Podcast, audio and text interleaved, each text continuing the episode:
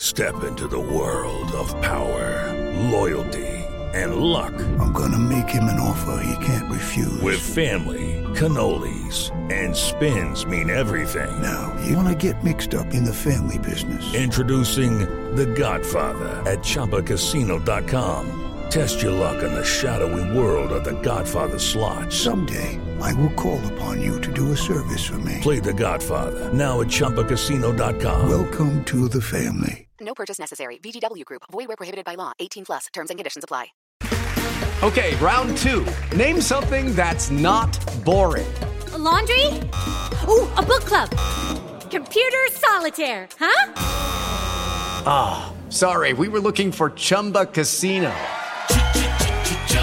That's right. ChumbaCasino.com has over 100 casino style games. Join today and play for free for your chance to redeem some serious prizes.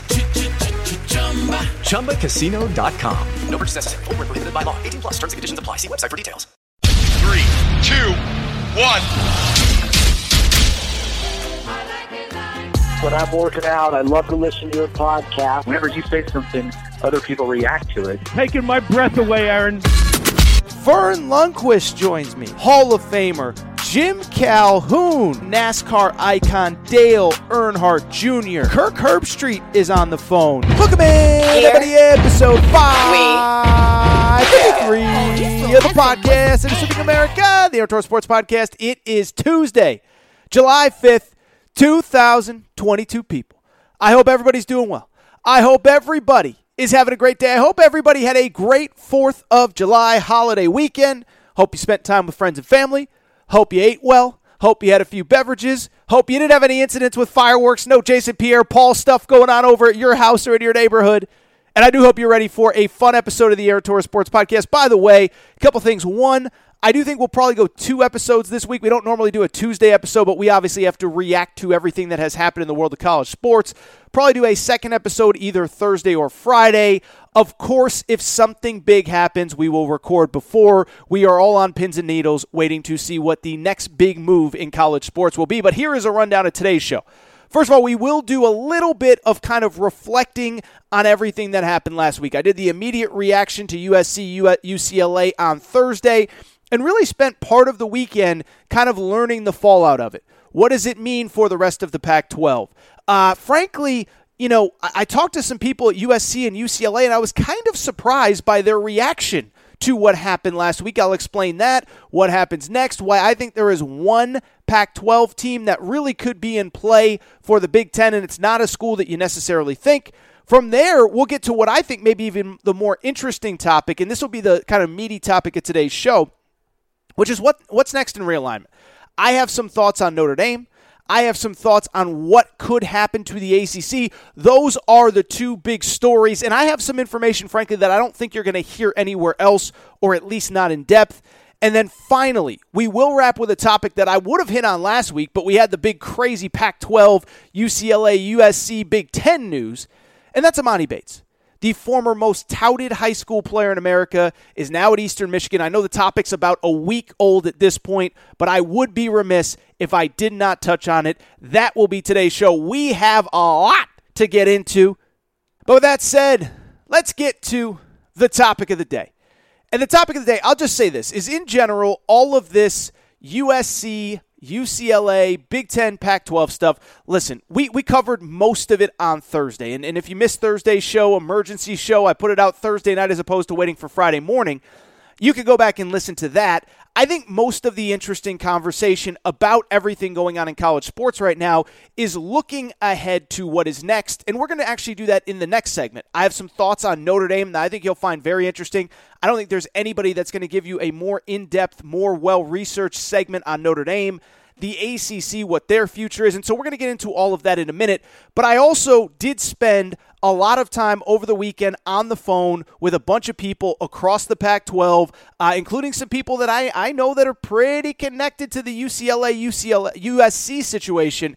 And so I just want to react to some things that I heard over the weekend, some of the fallout from the move by USC UCLA, what it means for those two schools, what it means for the other schools. I have an interesting thought on one school that I do think the Big Ten might be interested in. And it's not necessarily one that you might think. And so let's get into everything and just really kind of do a, a follow up, post mortem, if you will, on what has happened with the Pac 12 element of it, including USC UCLA, which will still be in the Pac 12 for two more football seasons before we move on. The first thing that I learned this weekend by calling around, I will honestly say that I was genuinely surprised by the reaction from the folks that I spoke to at USC and UCLA.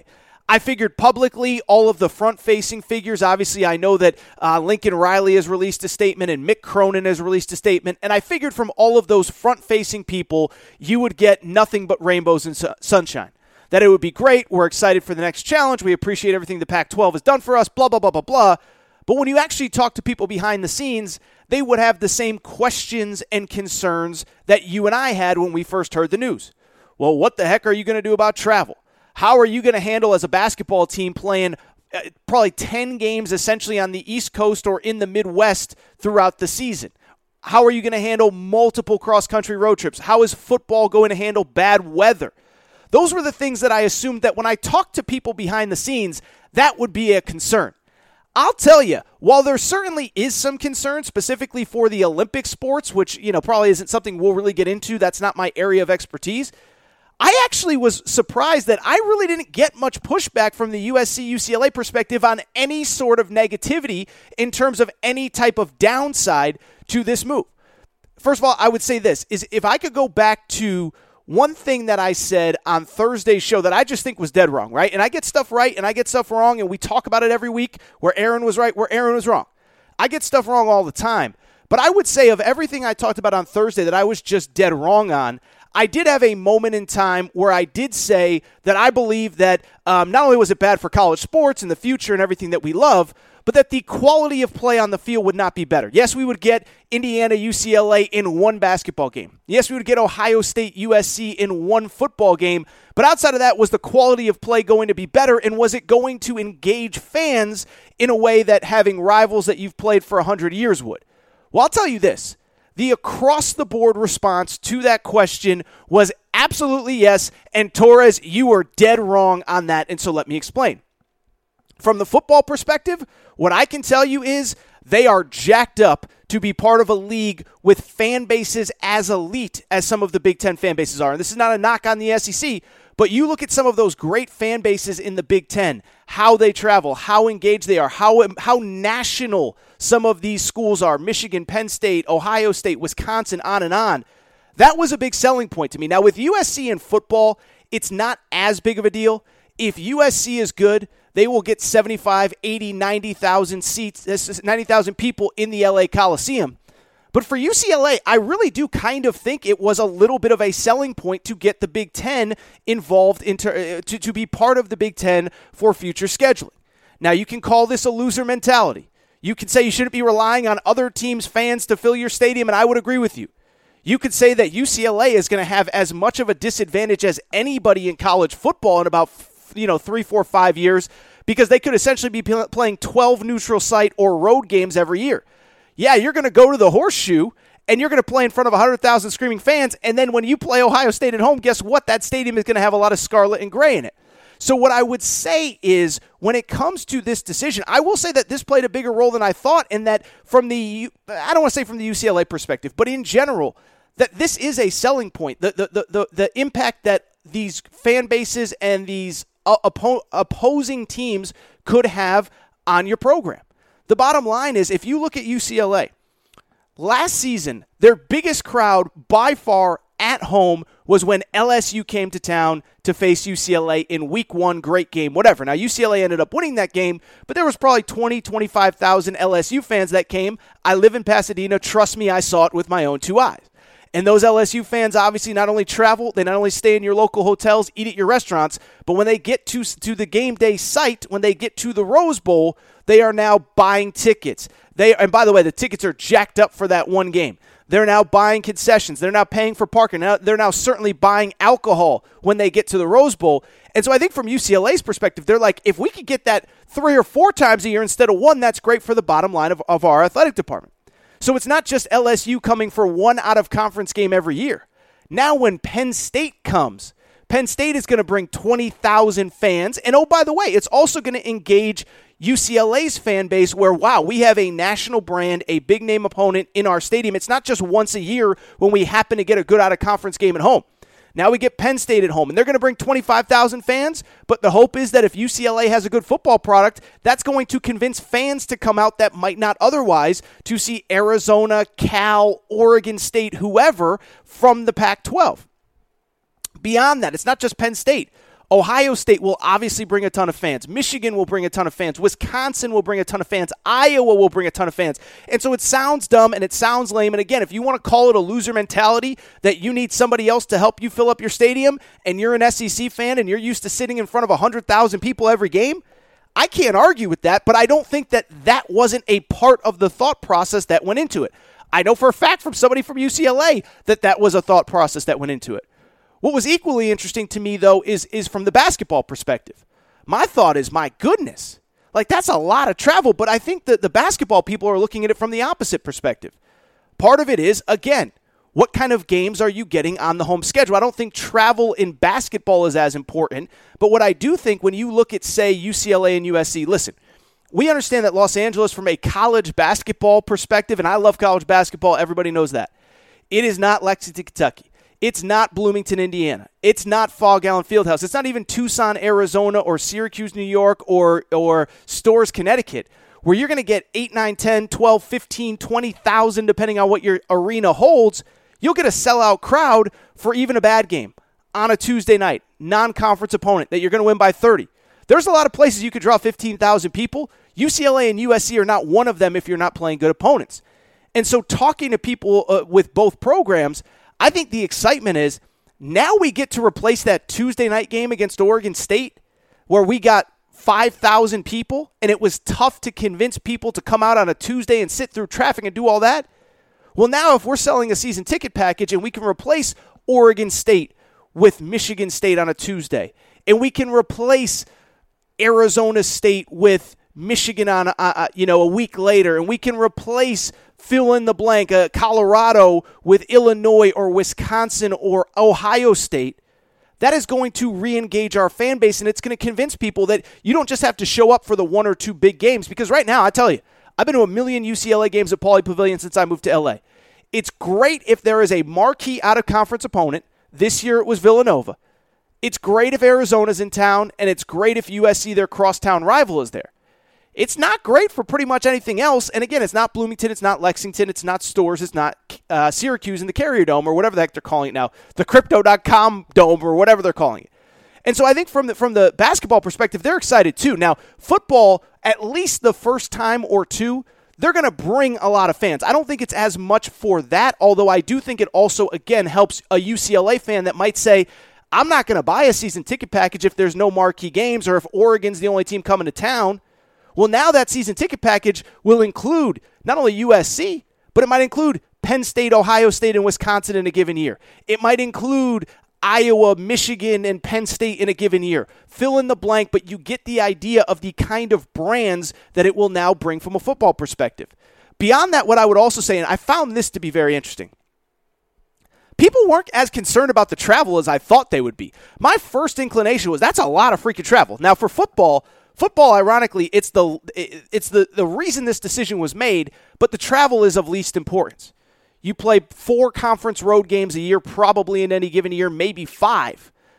But you know, it, it's a, a, a you in football. Let me put it this way: you fly out the same day every time. You fly back the same day. If you play on Saturday, you fly out Thursday midday, you land Thursday night, you go through all your stuff on Friday, and you get ready to play on Saturday and then you fly back after the game. So football really isn't a concern. The weather, I don't think anybody really is that worried about. I mean, you're realistically talking about one Saturday, maybe two a year, where the re- weather is really a factor, can really impact things. But what I would say is, even from the basketball perspective, again, my thought process was, man, that's a lot of cross country flights. Again, do some simple math. Right now, the Big Ten in basketball plays 20 league road games. It plays 20 league road games, or 20, 20 league games total, excuse me. I'm sorry, I, I tripped up on there. So 20 league games total, which means that you have 10 league road games, which means that even if you have, even if you put back to back road games in a single trip, That's still five cross country flights. But I talked to some people, and they, they don't seem to be as worried about it as I was, as you might have been, as your first reaction would have been. I think one, the thought process is we don't have to go as crazy scheduling in the out of conference because we have so many big road games, with so many big conference games. And so instead of playing in that Thanksgiving tournament, and then you turn around and you play this team, and then you fly across country to play that team, and then you play this team in a neutral site game. Yeah, you're still going to want to have a, a, marquee opponent or two out of conference, but it's not as important because, again, in basketball, you're playing Indiana, Michigan, Michigan State, Ohio State, Illinois, Wisconsin, you fill in the blanks on an annual basis, and you're playing some of those teams twice in a season, maybe three times with a conference tournament. Beyond that, I think what a lot of people told me was, well, now we just kind of get unique with our, our out of conference scheduling, right? Now, I will say, I think it's going to be interesting from the league office. I think the league office could probably do USC and UCLA a favor by maybe knocking out one of those road trips early in the season so it's not five from early January to early March. But what I would all what, what, what I was also told was was that if you really look at it, you just kind of do your scheduling differently. What, I, what did I just say? You don't have to play as many cross country things.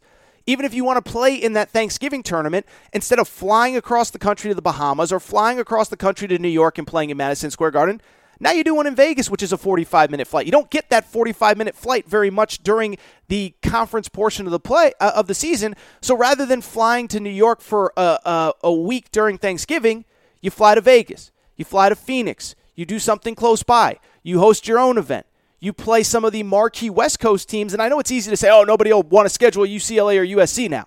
Well, with all the money they can offer, I guarantee that maybe Gonzaga is interested, that Arizona is interested, that San Diego State is interested.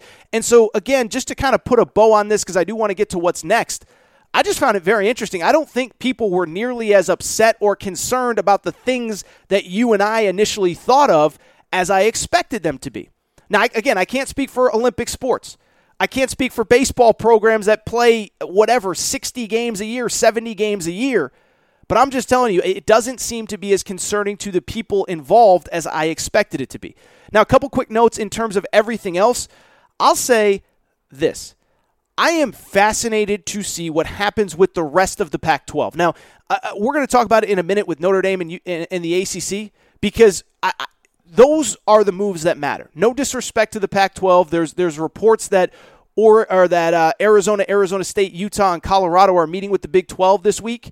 And while that would create a great basketball conference with potentially Arizona joining Kansas, Baylor, Texas Tech, uh, Houston, which is joining, it doesn't change the needle in terms of the Big Ten and the SEC pulling away from the rest of college sports. But what is interesting to me about this Pac 12 thing is a couple things. It is clear, and I told you this on Thursday. You know, I get a lot of stuff wrong, but I got this one right. Dennis Dodd from CBS reported that the, the Big Ten, at least as of right now, has no interest in Oregon or Washington. If they were interested, they could have brought on Oregon and Washington right now. And so what's interesting to me is, again, one, uh, about 40% of the existing league is going to meet with the Big 12 this week. So that's Arizona, Arizona State, Utah, Colorado.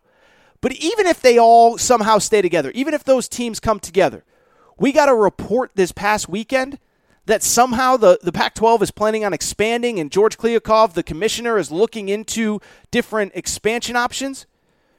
And with no disrespect intended towards San Diego State, Fresno State, Boise, UNLV, whoever, what I can tell you is I think it's going to be hard to get any of these schools to commit to anything. Now, I can't speak to the Arizona side of things if they go to the, the, the, Big 12 and what kind of demands the Big 12 would make.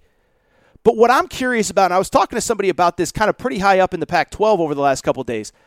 If you're Oregon, if you're Washington, and you know that this is all eventually headed towards a 20 or a 22 or a 24 team super conference with the SEC or the uh, or the Big 10 and you know you're one of those schools that might get an invite. Now, if you're Washington State and Oregon State, maybe you do go ahead and say, hey, whatever you want, just sign me up as long as I'm in whatever this is going to be going forward.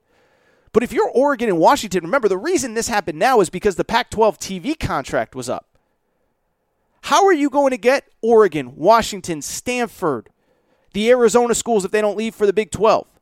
How are you going to get anyone to commit to anything knowing where this is going and everybody not wanting to be where you are. So I think that's an interesting thing to follow. We're going to talk about the Notre Dame thing in a second. I will tell you, and again, we'll discuss this with the Notre Dame stuff.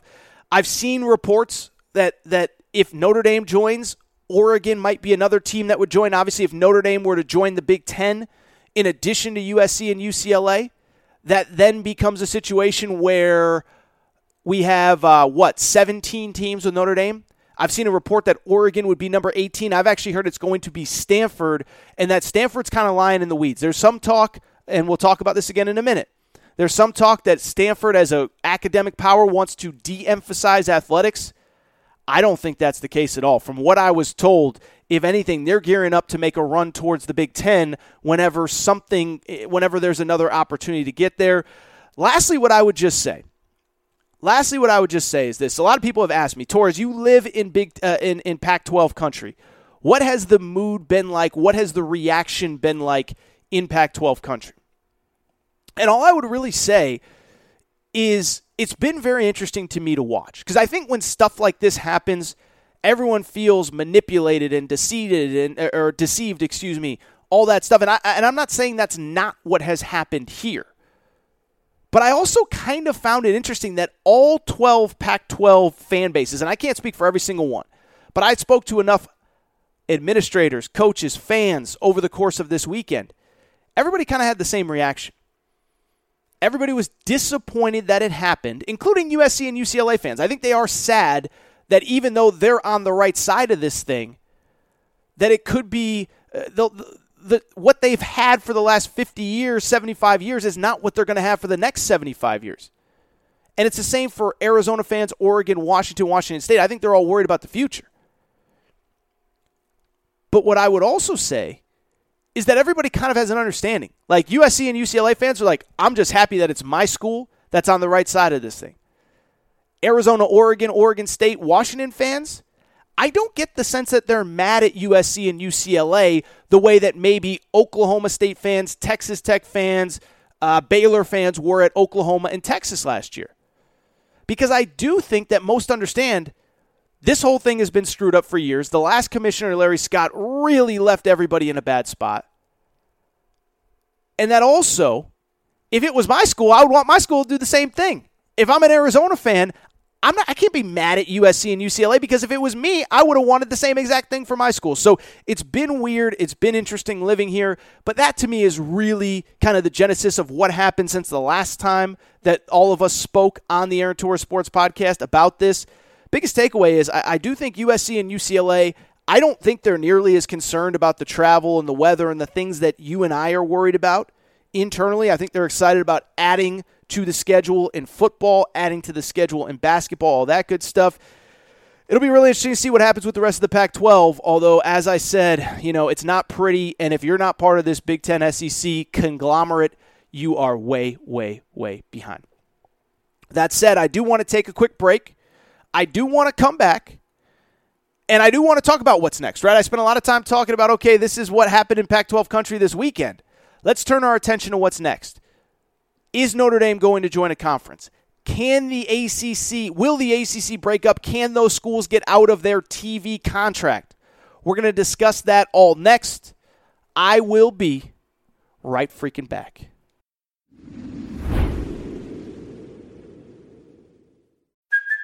Hey, it's Kaley Cuoco for Priceline. Ready to go to your happy place for a happy price? Well, why didn't you say so? Just download the Priceline app right now and save up to 60% on hotels. So, whether it's Cousin Kevin's Kazoo concert in Kansas City, go Kevin, or Becky's Bachelorette Bash in Bermuda, you never have to miss a trip ever again. So, download the Priceline app today. Your savings are waiting. Go to your happy place for a happy price. Go to your happy price, Priceline. Hey guys, it is Ryan. I'm not sure if you know this about me, but I'm a bit of a fun fanatic when I can. I like to work, but I like fun too. It's a thing. And now the truth is out there. I can tell you about my favorite place to have fun Chumba Casino. They have hundreds of social casino style games to choose from, with new games released each week. You can play for free anytime, anywhere and each day brings a new chance to collect daily bonuses. So join me in the fun. Sign up now at ChumbaCasino.com. No purchase necessary. VGW. Void were prohibited by law. See terms and conditions. 18 plus. It's time for today's Lucky Land horoscope with Victoria Cash. Life's gotten mundane, so shake up the daily routine and be adventurous with a trip to Lucky Land. You know what they say. Your chance to win starts with a spin. So go to LuckyLandSlots.com to play over 100 social casino-style games for free for your chance to redeem some serious prizes. Get lucky today at LuckyLandSlots.com. Available to players in the U.S., excluding Washington and Michigan. No purchase necessary. VGW Group. Void or prohibited by law. 18 plus. Terms and conditions apply. All right, we're going to get back to the show in a minute. But before we do, I want to welcome in a new sponsor, Athletic Greens and athleticgreens.com. With one delicious scoop of AG1, that's Athletic Greens, you're absorbing 75 high quality vitamins, minerals, whole food sourced superfoods, probiotics, and adaptogens to help you start your day right. This special blend of ingredients supports your gut health, your nervous system, your immune system, your energy, recovery, focus, and aging. Quick side story the founder of this company, they were experiencing gut health issues and were spending over $100 a day on vitamins and supplements. They knew there had to be a better way. That's Athletic Greens. For the cost of just $3 a day, you can get Athletic Greens. Here's the best part it contains less than one gram of sugar with high quality ingredients that your body will actually absorb. No GMOs, no nasty chemicals, or artificial anything while still tasting good. Right now, it's time to reclaim your health and arm your immune system with convenient daily nutrition. It's just one scoop in a cup of water every day. That's it. No need for a million different pills and supplements to look out for your health. To make it easy, Athletic Greens is going to give you a free one year supply of immune supporting vitamin D and five free travel packs with your first purchase. All you have to do is go to athleticgreens.com slash emerging. That's athleticgreens.com slash emerging for one year supply of immune supporting vitamin D and five free travel packs with your first purchase. Athleticgreens.com slash emerging to take over ownership of your health and pick up the ultimate daily nutritional insurance. Athleticgreens.com slash emerging. Thank you again for being our partner.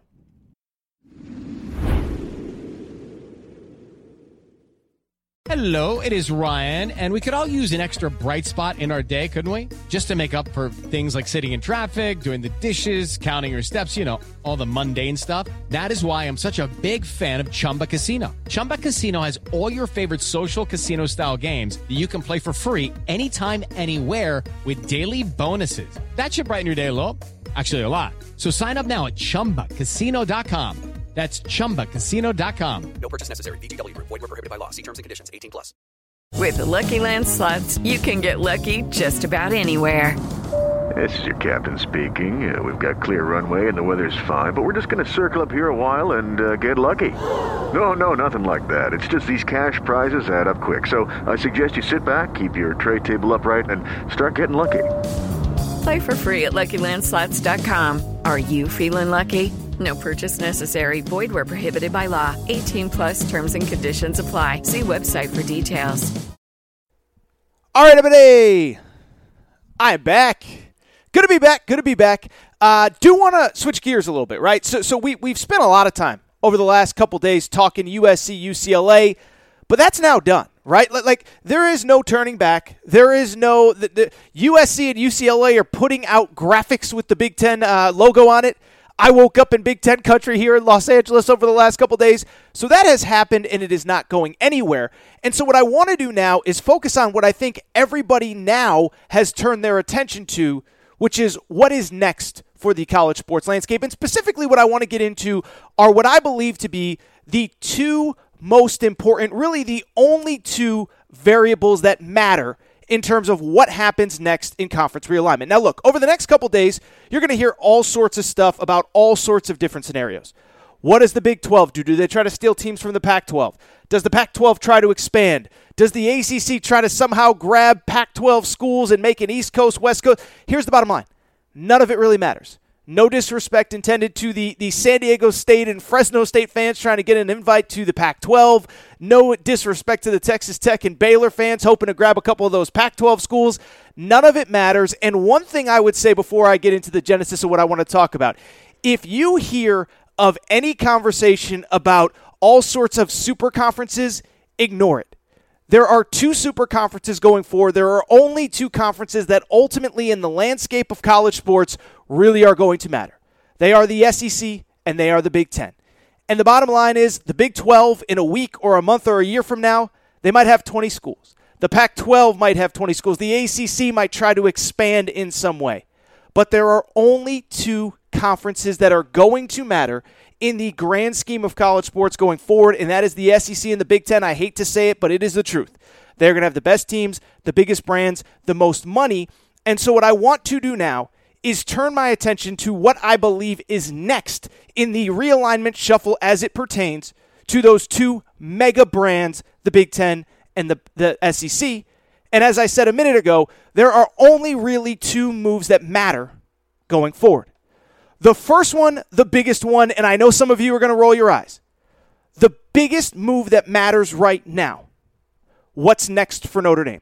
And I know what some of you are thinking oh, Notre Dame, they're always so overrated.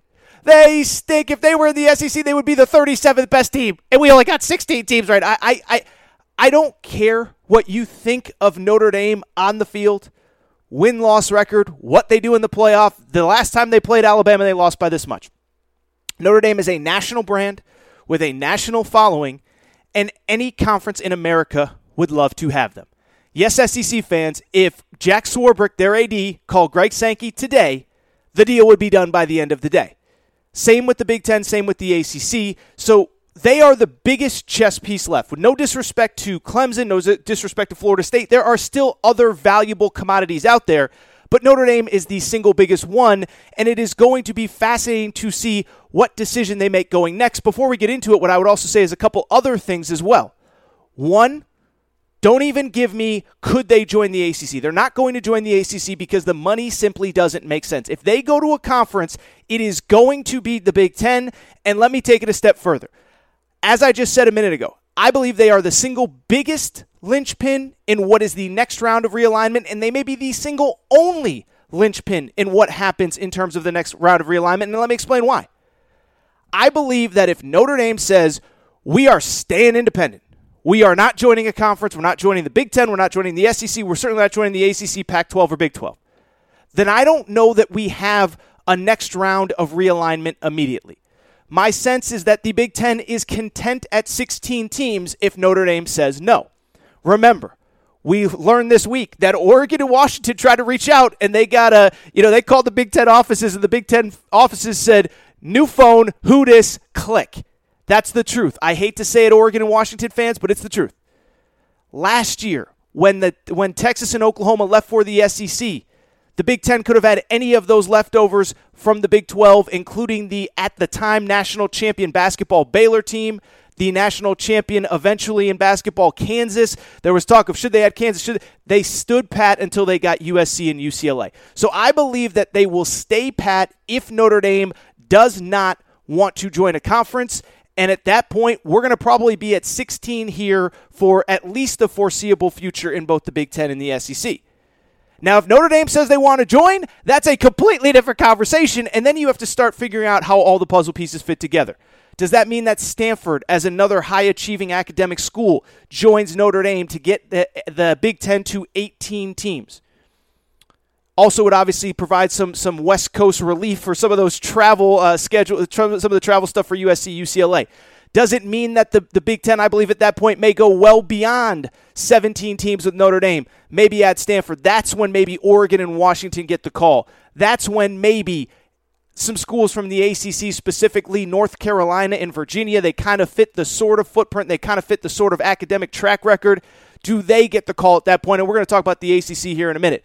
Obviously, if Notre Dame goes to the Big Ten and they get to 17 and they start adding, you know what that means. The SEC is going to actively pursue some of those southern based ACC schools Clemson, Florida State, Miami, etc. And so to me, Notre Dame is the single biggest linchpin. And now let's get into what they're actually going to do. Because I do believe they have a sort of fascinating situation going on. And I believe that for the most part, people are actually looking at it from the wrong direction. When I hear the conversation about Notre Dame, it seems as though everybody is focused on the wrong thing. Everybody is focused on, well, are they they're going to have to join a conference because they're they're going to run out of teams to play. If there's 20 teams in the ACC or the SEC, 20 teams in the Big 10, they're not going to have anybody to play. That's the wrong reasoning. It's Notre Dame. It's a national brand. They always rate well on TV. They are always going to find games, even if it means, uh, I don't know how it would all work, but they will find games. That's not the issue. What the big issue is, like every decision in realignment, like Texas and Oklahoma's decision last year, like USC and UCLA's decision this year, it comes down to dollars and cents. And my thought with Notre Dame at what point does the economic model outgrow even the independence that Notre Dame currently has in the college football structure? Because here's the thing the reason why Notre Dame has remained independent forever is because they got a sweetheart deal. They got the most amazing setup in college sports, bar none. They're independent in football. They get to travel across the country, play this week in Vegas, play this week in Florida, play this week in South Bend, play this week in New York City. They have a home for all of their non football sports in the ACC. They get a cut of the ACC revenue. They get millions of dollars from NBC to broadcast their national games at home in South Bend. Oh, by the way, their road games are always on national TV because, again, they're a national brand in ESPN, ABC, CBS, Fox. They all want Notre Dame. So Notre Dame has a perfect setup. It doesn't get much better than that. You know, the only equivalent I could think of is you being married and your wife saying, hey, honey, if you want a girlfriend, go ahead and grab a girlfriend. You want a girlfriend or two on the side, go ahead and grab one. Or, honey, go get a boyfriend. You know, for, for the ladies, maybe the ladies want a boyfriend on the side too. Their husband annoys them. The point I'm trying to make, it's a sweetheart deal. You're getting the best of both worlds. There's the old saying, you have the cake and you eat it too. You can't have both. Notre Dame has both right now. Here is the thing, though, that keeps getting me tripped up as I think about the future of Notre Dame that sweetheart deal isn't quite as as sweetheart anymore. I'm not, I'm not going to make the analogy of the wife girlfriend thing, but the sweetheart deal isn't as sweet as it once was, and let me explain why. And I was blown away when I saw this. So Saturday, I'm just doing my thing, and I looked up what is Notre Dame's TV deal with NBC because I'm like, oh, they must be making money hand over fist from from NBC. Well, they're making $15 million a year from NBC great amount of money for any school, TV money. It's incredible. When you factor in that they obviously make other money from the ACC because the ACC, of course, broadcasts all of their non football sports, they're raking in a pretty good chunk of change. I tried to find a definitive number on the ACC. I can't find it. I called some people. Nobody seemed to have an answer. Let's call it about 10 to 15 million dollars in addition to the ACC. Let's say that they're making 25 to 30 million dollars a year off that t- off the TV contract, one with NBC and one with uh, the other with with ESPN ABC as part of the ACC. And I know I'm tr- using a lot of analogy, uh, uh, a lot of uh, you know abbreviations here. But let's say they make another 10 from the ACC because they play basketball, women's basketball, etc. in that conference. Let's let's be nice and round that up to 30 million dollars. Here's the problem with that number. Did you see what the reports are about how much money these conferences are going to bring in when Texas and Oklahoma get to the SEC and USC and UCLA get to the Big Ten? First of all, just right now, just this second, this past year, with no Texas and Oklahoma in the SEC, the SEC made roughly $54 million per school. The Big Ten, without USC and UCLA, brought in $57 million per school. So Notre Dame is already falling behind. Now they're going to add schools, and the reports are it's going to be somewhere between 75 and 100 million dollars for the Big Ten with their new TV contract. And you know the SEC isn't going to be far behind because of all the big brands that they have there. And so my question with Notre Dame becomes even if you're making 30, 32, 35 million, which by the way is about what most of these ACC schools are making every year. At what point is even Notre Dame falling behind by not joining a conference? At what point are you financially, you, know, it, you're you're supposed to be competing with Ohio State and Michigan and USC and Alabama and Texas for national championships, and you're bringing in half of the TV revenue? At what point does it not make sense for Notre Dame? And so to me, I think the single most fascinating, th- the most interesting thing that should be going on behind the scenes.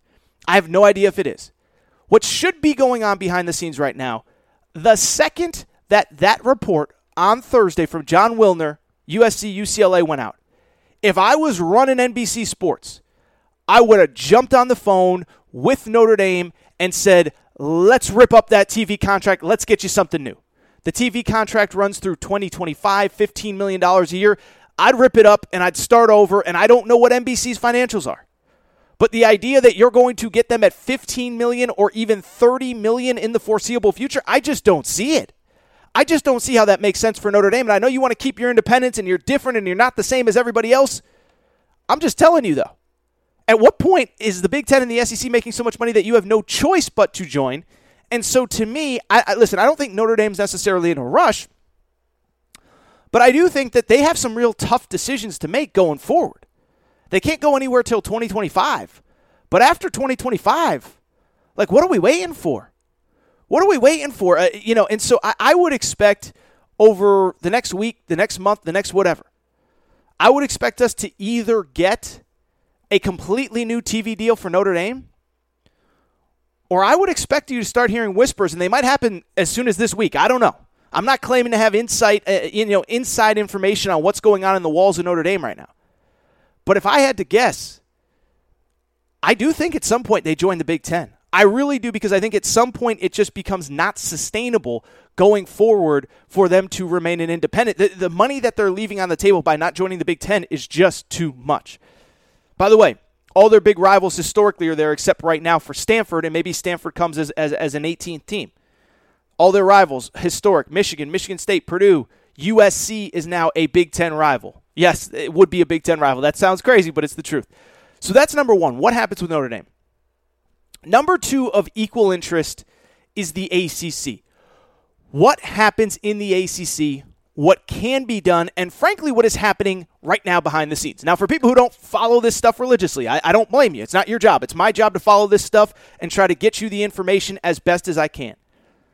Well, the ACC, in theory, should be pretty, it's pretty airtight that not much can be done. The way their TV set structure is set up, they are locked in to their current TV deal till 2036. 2036. And that's the difference right now between the ACC and where the Pac 12 was at. The Pac 12, their TV contract came up in 2024. They were in the middle of negotiations. And the TV contract was coming up. And so those schools are about to be free agents. None of those ACC schools are about to be free agents at all. With that said, though, it doesn't mean that lawyers are across that conference are not going through that contract with a fine tooth comb to see if they can get out of it. Now I have no idea if they'll be able to. But all I heard out of ACC country this this weekend, 4th of July, was those ACC lawyers are working overtime to figure out if there is a way out because if there's not, by the way, you can leave before 2036 but you have to pay a hefty fee. I saw upwards of a $100 million to get out of that contract. Now, first of all, I do think they are actively trying to get out. And remember, I said this on Thursday's show, and I, will keep saying it. I want to give credit to my buddy Mark Ryan, who works in South Carolina, radio host, did Clemson pre and post game, because he said a year ago, Clemson and FSU are trying to get in touch with the SEC. I truly believe that because, of course, they are. Everybody is. Again, this is no disrespect to the ACC. This is no disrespect to the 10 schools remaining in the Pac 12. No disrespect to the Big 12. There is a huge gap between the money that the Big 10 and the SEC are bringing in and the money that everybody else is making and the money that they're going to make going forward. You think the gap is big now? Give it another five, six, seven years. And so, of course, Clemson, Florida State, Miami, North Carolina, Duke, whoever. By the way, Oregon, Washington, Stanford on the, on the West Coast.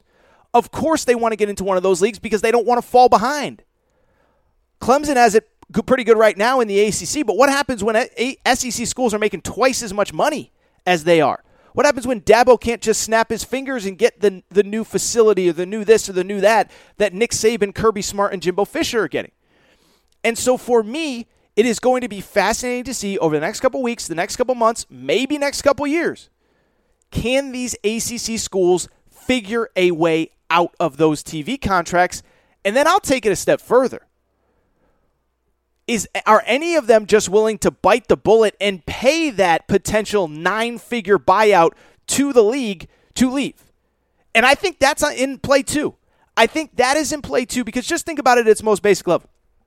Might sound crazy. It might sound crazy for a Clemson or a Florida State or a Miami to pay $100 million to get out of the ACC.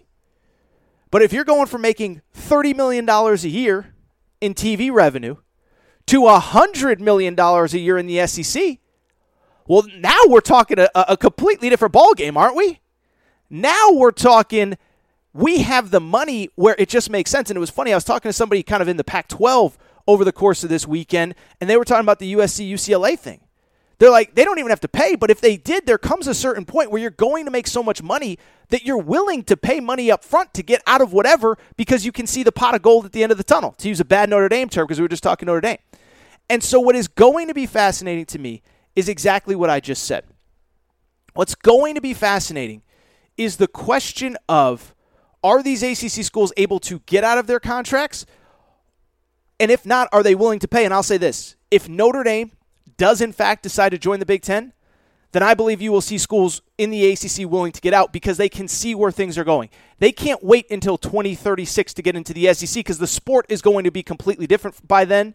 And so I think we could see some craziness. I talked about what, what schools I think would make sense. I think obviously Clemson, Florida State, Miami Maybe someone else makes sense for the SEC. I don't know if that's Duke because of basketball. I don't know if it's NC State. I don't know if it's UNC. Obviously, I think UNC, by the way, I would say outside of Notre Dame, is maybe the second most valuable property left. Now, maybe it's Oregon football, maybe it's whatever. But I do think North Carolina, really great basketball program.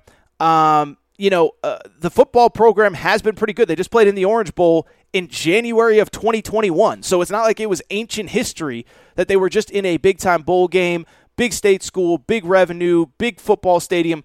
I could see them being interested in the, the SEC being interested in them. I could also see the Big Ten being interested in them and Virginia as well. Both great academic schools that, for some reason, academics apparently still matter to the Big Ten. I love how we're, we're, we're making USC football players, and not just USC football players, but USC golfers and tennis players and volleyball players, yeah, you got to fly to Minnesota in the middle of winter, but we got to keep up the academic standards that we've set so far. So to me, those are the two things to watch. What happens with Notre Dame? And I do think I think there's at least a possibility that we get some sort of re- resolution or some sort of idea soon because I do think they know the clock is ticking. And then on the flip side, I will also say watch out for the ACC because if Notre Dame does go, I think then you see the Clemsons, the Florida States, the Miami saying, I don't care what it takes. We got to get to the SEC. We can't wait till 2036. Those are the two things that you have to follow. So, what I want to do, I want to take a quick break. I will be right back, and we will switch gears and start to wrap the show.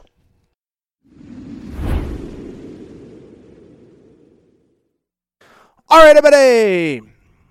I am back. Good to be back. Good to be back. Final segment of the show. So good to be back. And I do want to switch gears and I do want to wrap uh, with a story that, frankly, I probably would have and should have gotten to last week if it weren't for the USC UCLA news. And obviously, look, once the USC UCLA stuff happened, I couldn't talk about anything other than that because it was clearly the biggest story in sports. So last Thursday, this would have been a topic that I hit on. Instead, first reaction to the USC UCLA news, which, by the way, one of the most downloaded shows we've done in a while. So I clearly made the right decision. Today, you know what I already talked about in terms of what's next. And right now, I do want to switch gears to that topic of what I was going to talk about. That topic is the story of Emoni Bates. You all remember him at one point touted to be one of the best high school basketball prospects in the history of high school basketball. Decided to come to college last year at Memphis. It doesn't work out, and he announces about two months ago that he is going to transfer. Well, finally, last Wednesday, there was some talk that maybe Louisville was the school, maybe there were some other schools in the mix. But last Wednesday, he finally made his decision. And again, I know this topic is a week old, but I do think it's important. Emoni Bates looking for another college, and he decides to commit to, drumroll please, not Louisville, not any other power conference. He commits to Eastern Michigan University. And to be clear, he is from the area surrounding Eastern Michigan. He played many of his high school games early in his career at Eastern Michigan, and this is being sold as a homecoming of sorts for this kid. I don't believe it to be true. I don't believe that this was the best place for him. I don't believe it's going to work out well. I hope I'm wrong on that. And I do believe that, if anything, I just feel bad for this kid who was so highly touted coming out of high school. And I think there's a lot of layers to this, and we have to discuss it all. First of all, in terms of the player, listen, I'm not going to spend too much time on this. I've spent so much time talking about this kid over the last four or five years. Not four, but, you know, two, three years. But as a quick reminder of everything that this poor kid has gone through over the last three, four years, Emoni Bates, early, early in his high school career, like his freshman season, was touted as the maybe the best high school basketball prospect since LeBron James. As a sophomore, he won National Player of the Year. He ended up on the cover of Sports Illustrated, and everything was really going pretty well, frankly, until the pandemic. And then the pandemic hits, and, and I can't speak to what he was doing behind the scenes or whatever. But last summer was the first time anybody had really seen him on a national stage in a while. And it was about this time last year that you really started to hear the whispers. This guy that we were comparing to LeBron James, that we were comparing to Kevin Durant, his style of play when he was 15 years old, he's starting to regress or other people are starting to catch up. And it was around this point last summer that a lot of people said he's not even the best high school player in his own class. At that point, there's kind of a weird moment in time where, listen, this stuff, and, and, by the way, he's regarded maybe he's not even the best high school player in his class. That's okay. It happens. There's only number only one number one ranked player. It all happens. It's all good. But rather than just getting into the gym and getting better, rather than going to maybe a, a, high school or prep school where he would be coached really hard, remember, he played for his father's prep school uh, that was created for him. Instead, the family decides to fast track everything that's going on and send him to Memphis as a 17 year old freshman. I talked about it a ton at the time. It made zero sense because Emoni Bates was just 17 years old, meaning he would have to play not only last year of college basketball, but this coming season. So he elects to reclassify to go to Memphis. And to be blunt, it just didn't work out well. Yes, if you look at the stats, he didn't play that poorly 9.7 points per game. But if you watch the games, he was very inefficient. 38% from the field, 33% from three, two and a half turnovers per game, and just 23 minutes of, of play per game. But then if you, you followed Memphis, it was pretty clear that the team was just significantly better without him. Late January, he ends up leaving the team with what is called a back injury. And that was when Memphis was really struggling. When he played his last game for the University of Memphis uh, prior to returning to the team late in the year, Memphis as a program was reeling. They were 11 and 8 when he left. They end up getting red hot without him. There were actually some pretty pretty good stats that showed that that they were maybe one of the two or three best teams late in the season. He does come back for the NCAA tournament. They finished 11 and, and, and 3 without him. But he comes back for the NCAA tournament, season ends, whatever. Again, because he had reclassified, because he started last year at 17 years old, he wasn't eligible for the NBA draft. And instead, decides to enter the transfer portal. And that's really where I want to pick this up. That was kind of the quick everything you need to know. But at that point, I talked a lot about him on this show. And I really talked about what I thought he should do next. And it's just my opinion, like everything else. I'm not saying I have all the answers. But what I said at the time was it didn't work out at Memphis. You were playing for an iconic former player. You know, it didn't work out. Great coaching staff, great teammates. This is what you need to do. I wouldn't even enter the transfer portal. Instead, I would actually go to the G League Ignite program. Work with professional coaches, work behind the scenes, play with older players, learn how to be a pro, get better, get to the NBA a year from now. A lot of players have chosen that G League Ignite program, and I'll be honest. Uh, you know, I don't think those guys are very happy with me that run G League Ignite because I was critis- critical of them during the NBA draft. A few of them decided to chirp at me. But they do a great job of developing players, even if the NBA draft process didn't work out in their favor. They did a great job with Jalen Green. They did a great job with Jonathan Kuminga. They did a great job with Jaden Hardy, who I think is actually going to be a pretty good pro, and I think he fell too far in the NBA draft. So if you're Emoni Bates, my suggestion was always go there, get off the radar. You don't need to be the center of attention. But then if you do come back to college basketball, here's the one thing you can't do. Don't go somewhere where you are 100% the focal point because you just proved at Memphis you're not anywhere close to being ready for that. And it's not a knock on the kid, and it's not that he's bad, it's not that he's this. But you were at Memphis, you were 17 years old, you weren't ready. Go somewhere, learn how to be part of the team where you're not the focal point. And so early in the process, it seemed as though Louisville was going to be that school. And I said, I think that's a perfect spot. I would still send him to G League Ignite if it was my son.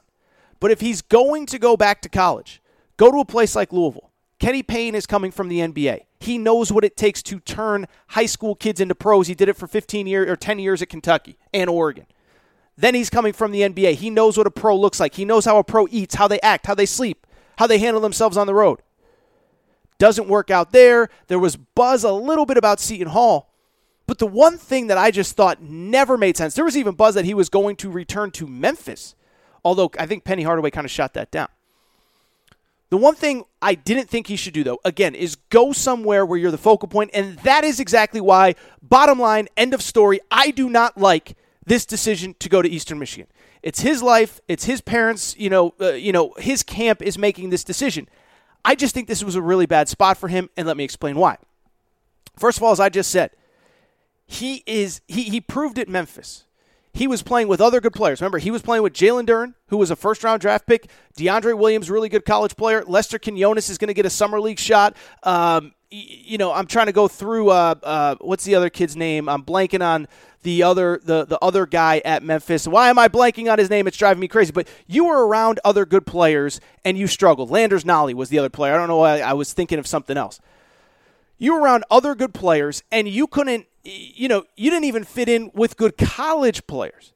So go somewhere, again, go somewhere where you're going to get better, go somewhere where you're going to develop, where the coaching staff is going to, uh, you know, work with you, all that good stuff. And it's not a criticism of Eastern Michigan. But now to go somewhere where everything revolves around you, where you're clearly the best player, I just don't think that's the right move because you couldn't even, you didn't play up to expectation when you weren't the best player when you weren't double and triple teamed, when you weren't the focal point of every other team's scouting report. So now you're going to go to an Eastern Michigan program that has struggled in recent years, that has largely been sort of, uh, I hate to be rude, but basically irrelevant. And you're going to go there and you're going to be the focal point, and you're going to be the focal point of every team's scouting report. I just don't think it's going to work out well because it didn't work out well at Memphis when you're playing with other good players. And so he's going to Eastern Michigan. And I think, look, we've seen two or three examples of this exact situation in college basketball over the last couple years. Remember, Patrick Baldwin was regarded as one of the top five prospects in high school basketball in the 2021 class at one point. Could have gone to Duke, could have gone to pretty much any program in the country. He chooses last year to go play for his father at Milwaukee. Now, admittedly, there were some injury concerns, but he also just did not play that well in his time at Milwaukee. It did not work out. Now, people say, oh, you know, it worked out because he ended up as a first round pick. And to a degree, it sort of did. But a couple things. One, I wouldn't say that it totally worked out because if he had gone to Duke, he probably would have ended up in the top 10. Now he ends up at 28th overall. But beyond that, the difference is he had one year where he had some injuries at Milwaukee and he ended up as a first round pick. This is now Emoni Bates' second year of college basketball. If this doesn't work out in your second year of college basketball, then it's no longer we're going to project out, we're going to take you as a project, we think we can develop you. It's just you're two years into college basketball and you can't perform. And that's uh, you know that that's what Patrick Baldwin uh, went through last year. Emoni Bates, it's going to be accentuated again because it's his second year. And I'm not even factoring in all of the other things that I think uh, just don't make sense about this decision if it's really about developing into a pro, you're going to a school that plays in the MAC where they don't have the nutrition that a Power 5, Power 6 school has. They don't have the, the, the strength and conditioning that a Power 5, Power 6 school has. They don't travel as a Power 5, Power 6 school has. You're not flying first class. You're not staying in first class hotels. You're not, I mean, flying charter, I should say, staying in first class hotels. It's a lot of bus rides. It's a lot of two, three, four guys to the room. It's not easy. I know mid major basketball coaches. It is not easy at that level. They don't have the money of, of an ACC school, of an SEC school, of a Big Ten school. And so now you're putting your career on the line at a place where you don't have very much help, and everything, basically every factor that helps develop you for the next level strength and conditioning, meals, travel it's working against you. And so that's why I don't like it. In a lot of ways, it reminds me of Makur Maker. Remember two years ago, Makur Maker, oh, he's going to Howard. They're all going to go to HBCUs. It's changing everything forever. I said, I think it's a real bad move. Makur Maker played a couple games got out of there. But I don't like this move. And what it really says to me more than anything, I'll just be honest. I feel bad for this kid. And let me tell you why. I truly believe that really every step along the way, and I don't think his parents are purposely trying to sabotage his career But I, it feels like every step of the way, the adults in his, his life have let him down. Every step of the way. When there was a time where they could have made the decision with his best interests for his development, it feels like they've made the wrong decision every time. First of all, you go back to his early high school days. When everybody, and this is the one of the ultimate, this might be the ultimate where Aaron was right. When he was getting hyped like like like he's the next LeBron KD, what did I say on this show? You guys know because I talk about it all the time. I said pump the brakes. First of all, I've seen a million kids get hyped up as the next big thing as a high school freshman, sophomore, even junior. And a lot of times it doesn't work out when you put too much pressure on guys too young. But here was the thing about Emoni. Once he got that label, rather than embracing it, rather than taking on all challengers, his family hid him. Okay, I'll give you a quick side story and then I'll get back to Emoni Bates. I, I think most people listening to this show know this, but I've, I've known LeVar Ball and the Ball family since Lonzo was a junior in high school, which means that LaMelo was a eighth grader when I met the Ball family, okay? And you can criticize LeVar for a lot of things. I'm sure if you gave him truth serum, he would say he regrets certain things. I don't think he should have taken his son out of high school and sent him all over the world. But the one thing you can never criticize LeVar Ball for, he always put his kids in the most challenging positions possible and they played up. Even when he pulled him out of high school, what did he do? He sent him overseas and played him against professionals. LaMelo, when he would have been, uh, and I'm talking about LaMelo Ball, obviously. LaMelo, when he would have been a freshman, was playing in Australia against grown men. And so you can criticize LeVar Ball for a lot, but he put his kids in the most challenging positions possible. They had to learn how to overcome adversity. And now you look at LaMelo Ball, he was a all-star at 21 years old. Now let's go back to Emoni Bates because this was my biggest criticism at the time. How can you call him the best high school player since LeBron or KD or plays like KD when he didn't even play against the best competition in his own high school years? So I said it at the time. He never played Team USA basketball. Team USA has multiple mini camps every year where they bring the best players together all the time. And one thing that he could have done, one thing that all players in, in high school basketball do, when Team USA calls, you show up, right? When Team USA calls, you show up. And my argument was if you go there as a sophomore and you're not the best player, it's okay. He's two years separated from like Cade Cunningham and all those guys. So if you go, and he was originally, he reclassified. But you go, if it doesn't work out, if Cade Cunningham or BJ Boston or Jalen Green or whoever is better, that's okay. That's how you learn. That's how you get better. They avoided Team USA. In AAU, I kept saying this. I was screaming it from the mountaintops and nobody would listen. He didn't even play at the highest level of AAU until last year when he had to because of his age. There's different levels of AAU 17s as players going into their senior year, 16s, sophomore year, all that stuff. And at the time, he was playing 16s when he was the biggest, tallest, strongest kid on the court. And so, of course, he's going to look good. He's six foot nine, shooting over a six foot three center. And I said, if he's that good, why is he not playing at the highest level of AAU? Then, again, his dad opens an academy to put him in the best position to succeed. There were stories. You can Google this, it happened. Jaden Akins, a kid who's currently at Michigan State, was at that school he went after Emoni one day. He said, You're too selfish. You don't pass the ball. You don't do this. You don't do that. You know what happened? They threw the kid out of the school, Jaden Akins. You can Google it. You can Google it. It happened. They threw a kid out of the high school because he had the audacity to step up to Emoni Bates. And so all of these things, they never put him in position to get better, to be challenged, to this, to that. And then again, what did I say to lead this segment? Last summer, it's all falling apart. Last summer was the moment in time where his family should have said, you know what, we've done all we can. I'll use a quick another example. Rob Dillingham, the kid who just committed to Kentucky. I don't know if he's going to be great. I don't know if he's not. But I saw an interview with his dad where his dad said at about 10, 11 years old, I stopped coaching him. I said, I've taken you as far as you can, and you need somebody else to take you the rest of the way. Emoni, it was the exact opposite. Parents are over involved. Parents are this. Parents are that. And then last year, at the moment in time, Go to another high school. Don't go to the high school that your dad built for you. Go to Montverde. Go to Oak Hill. He instead decides to reclassify and go to Memphis. What are you doing? And now you have this moment in time where you can do what you should do. Go to G League Ignite. Go to another power program. Find one There's probably 50 Power 5, Power 6 schools in college basketball. One of them would have taken you. Instead, you choose Eastern Michigan. And I'll just be honest, I don't think this works out. I don't think he's ready to be the best player by far or the focal point of a team that doesn't have very much talent around him where he is going to be the, the, the you know everybody's going to be he's going to be the focal point of everybody's scouting report. They're going to send two three guys in him i just don't think it's going to work out. And now i think his future's on the line. Like i said with patrick baldwin you have one bad year.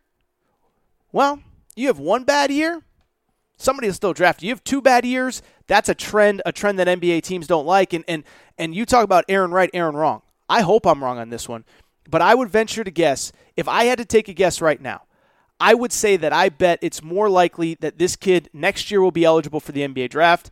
I'd say it's more likely he goes undrafted than that he goes in the first round. And this was a kid that people were talking about as a generational. If he could enter the draft right now, he would go number one over XYZ. I don't think he's getting drafted next year, and I hope I'm wrong on that. All right, I think that's it for this episode of the Aaron Torres Sports Podcast. Gave you plenty to chew on here for a, for a Tuesday of a holiday week, but I am going to get out of here. A couple notes. Uh, one, I do think next. I do think we'll probably drop the next episode Thursday, maybe Friday. Of course, if there's big news, we will adjust accordingly, right? If if, if you know Notre Dame joins the ACC or something on Tuesday, uh, we'll of course address it. You know, uh, you know, we won't. We're not going to wait till Thursday or Friday, but right now, plan for an episode Thursday, Friday, the following week. So not these next four days, but I am away. I have pre-recorded a few interviews that I think you're really going to like.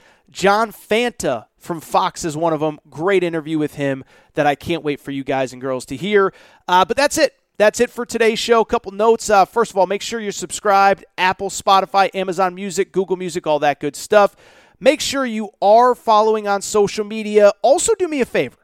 If you could go to Apple, iTunes, Spotify, wherever you leave ratings and reviews, do me a quick favor and go ahead and leave a rating and review also.